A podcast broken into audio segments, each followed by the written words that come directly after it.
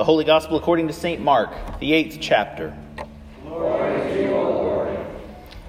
Jesus went on with his disciples to the village of Caesarea Philippi, and on the way he asked his disciples, Who do people say that I am?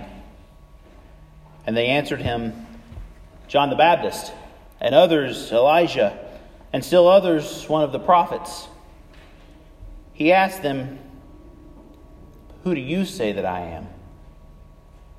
Peter answered him, You are the Messiah. And he sternly ordered them not to tell anyone about him. Then he began to teach them that the Son of Man must undergo great suffering and be rejected by the elders, the chief priests, and the scribes, and be killed, and after three days rise again. He said all this quite openly.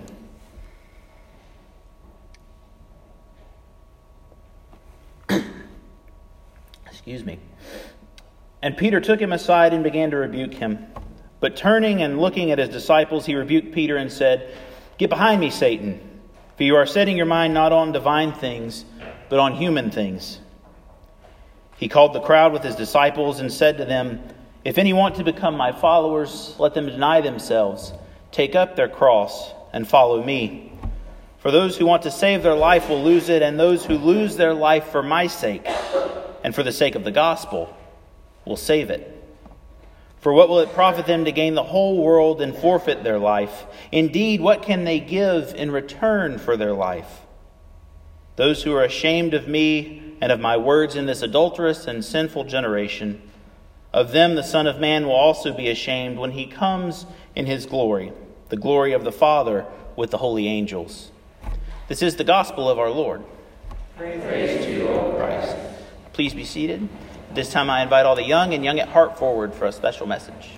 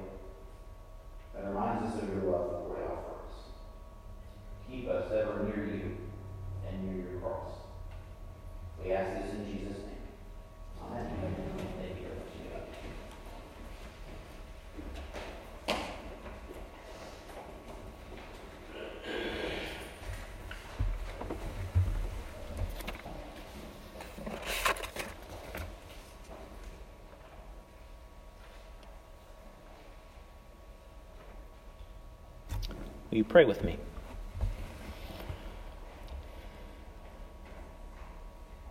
Morning by morning, you waken our ears to listen to you, O God, as those who are being taught.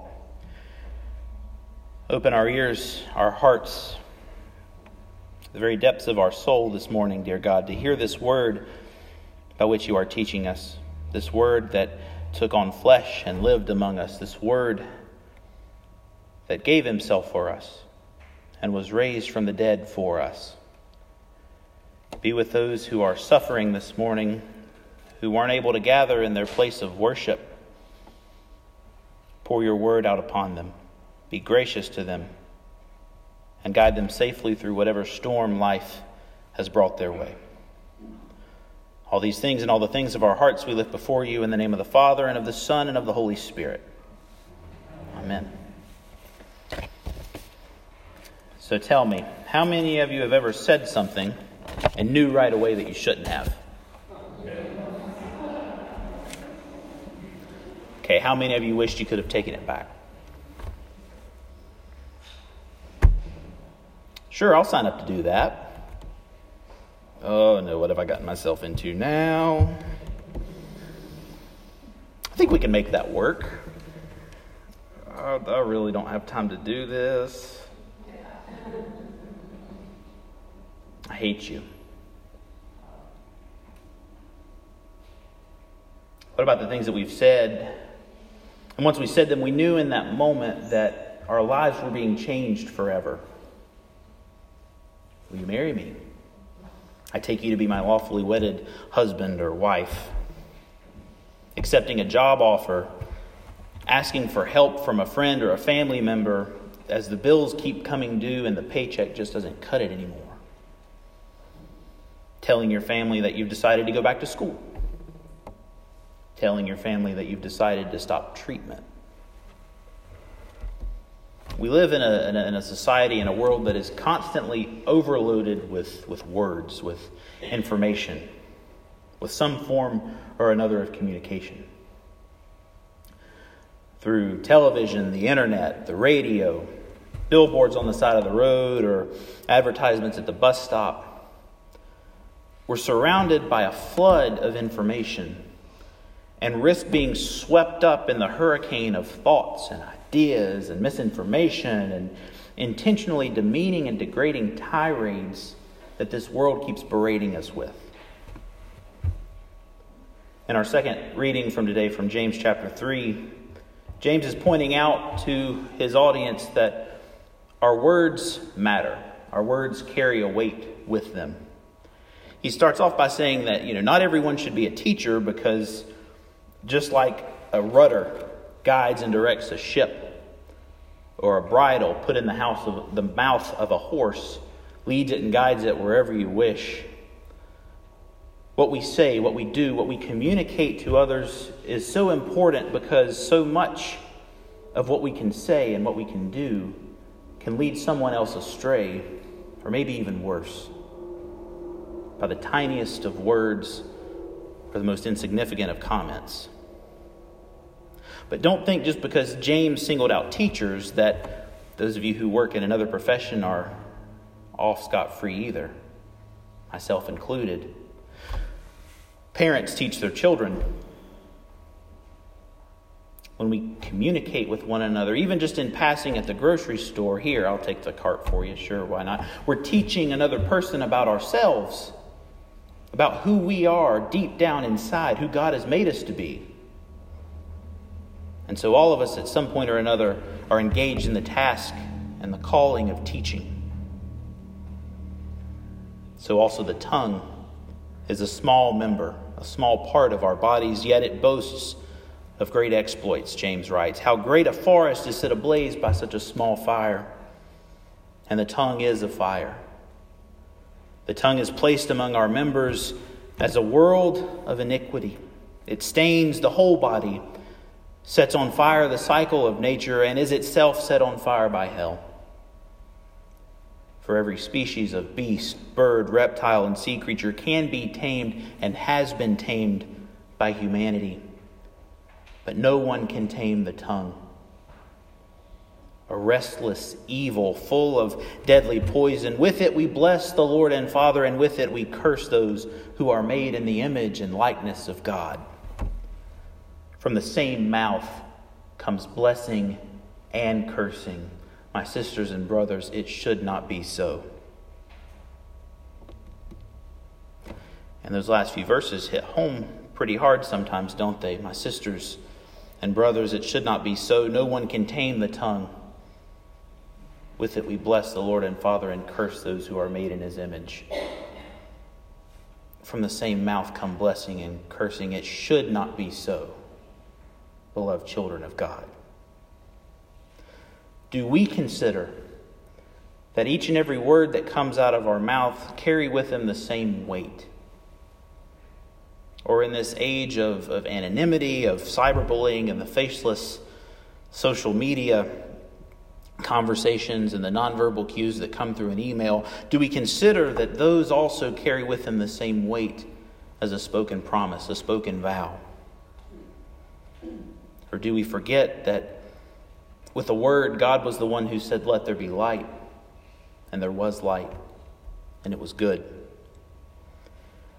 Do we forget that words not only carry with them the ability to create, but the ability to share with another person the very essence and being of our character, the character that God has put within each and every one of us? What about the words we speak here together, gathered on a Sunday morning?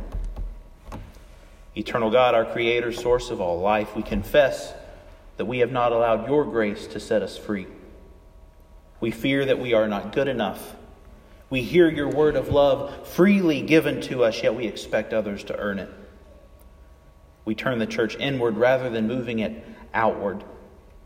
Forgive us, stir us, reform us to be a church powered by love, willing to speak for what is right, act for what is just and seek the healing of your whole creation. What about these words? I believe in God the Father Almighty, creator of heaven and earth. I believe in Jesus Christ, his only Son, our Lord. I believe in the Holy Spirit. The words of the Creed. Or what about these words? Lord, have mercy hear our prayer. And what of the words that God continues to speak with us, even to this day as we gather here? God hears our cry and sends the Spirit to change us and to empower our lives in the world. Our sins are forgiven. God's love is unconditional. And we are raised up as God's body, God's people who will always be made new in the name of Jesus Christ. This is my body broken for you, my blood shed for you. Do we believe that the forgiveness of sin that is pronounced at the beginning of each worship service is really for us from God? That the slate has been wiped clean and that the things we've done or the things that we failed to do no longer separate us from God's love or from our neighbor? Do we believe that in the mystery of God's love for us, this bread and this wine have been touched by the power of the Holy Spirit and are made for us to be the real presence of Jesus Christ Himself? Given, broken, shed for us. Do we cling to these words for our very lives, or do we simply read them and absorb them because they're printed here in a bulletin? These words are gifts from God, given to us so that we might trust in God's promise of healing and pardon and grow in faith together as children of a compassionate, loving, merciful God. That's the kind of power that rests behind Peter, that rests behind Peter's confession in Mark 8 this morning. Who do you say that I am? Jesus asks. You are the Messiah, the Christ, the Son of the living God. You are Jesus, the Lamb of God who takes away the sin of the world. And look at what happens even to Peter. In a matter of minutes, he goes from being a faithful follower to Satan, the adversary, the opponent, the one who is in conflict with the love of God. Get behind me, Satan, Jesus says. With the very same tongue that Peter used to bless Jesus, he used it to curse him as well. This fickle thing that we have, our speech. Confession happens with every step we take, with every breath that we breathe. It's a powerful witness, but also a persistent work to maintain faithfulness in such a time as this. Jesus said, If anyone wants to be my follower, let them deny themselves and take up their cross and follow me. For whoever wants to save their life will lose it, but whoever loses their life for my sake and the sake of the gospel will certainly keep it. For what will it profit them to gain the whole world and forfeit their life? Indeed, what can they give in return for their life? This moment in Mark's gospel is, is important because with Peter's confession and Jesus' instruction about the sacrificial nature of Christian discipleship, Jesus concludes his formal ministry of service in Galilee and sets his sight towards Jerusalem. This is the changing point in Mark's gospel. All of it hinging around a confession You are the Messiah, the Christ. He continues to teach and heal along the way. His mission doesn't change, but his vision, his eyes are set on something different. They're set toward Jerusalem towards his betrayal, his death, and ultimately his resurrection from the dead, the ultimate healing of our lives. And he invited each of his disciples, each and every one of us, to follow him there. To follow Jesus is to give up our lives, not to seek death, but to throw all of our possessions, all of our affluence, all of our fears, all of our sin, all of our accomplishments, and all of our pride at the foot of a cross, and to confess to this world that Jesus will keep and guard us safely through whatever storm life throws our way, even in the face of death. What can we give to God in return for our life? Our soul, our very being, who God has made us to be. The answer is, of course, nothing, because it's not ours to begin with. Our lives belong to God. Our lives belong to this world that God loves so much. Our lives belong to the service and the well being of one another, to the stranger we may never meet in this lifetime. Our lives belong to the confession that Jesus Christ is Lord and to the vision that God has for us and our community. these gift gatherings that I mentioned last week that as I said, we'll begin to start holding toward the end of this month, where everyone's invited together to share an opportunity of fellowship, to name, to confess the vision that God has laid upon each and every one of your hearts, to speak that into being with the words that God has given us to communicate with one another. This opportunity is important because it's an opportunity to confess to one another, yes, but also to this world that Jesus is indeed Lord. And our lives are made all the better for it. It's an opportunity to confess to one another the vision that God has for our church, to name how God is present in our dreams and how those dreams are lived out here, now, among us. This opportunity to grow in faith together is an opportunity to teach one another about God's wonder working in and through us. To teach one another about the Spirit's call to serve in our daily lives of discipleship. To teach this world what it means to take up our own cross and to follow Jesus.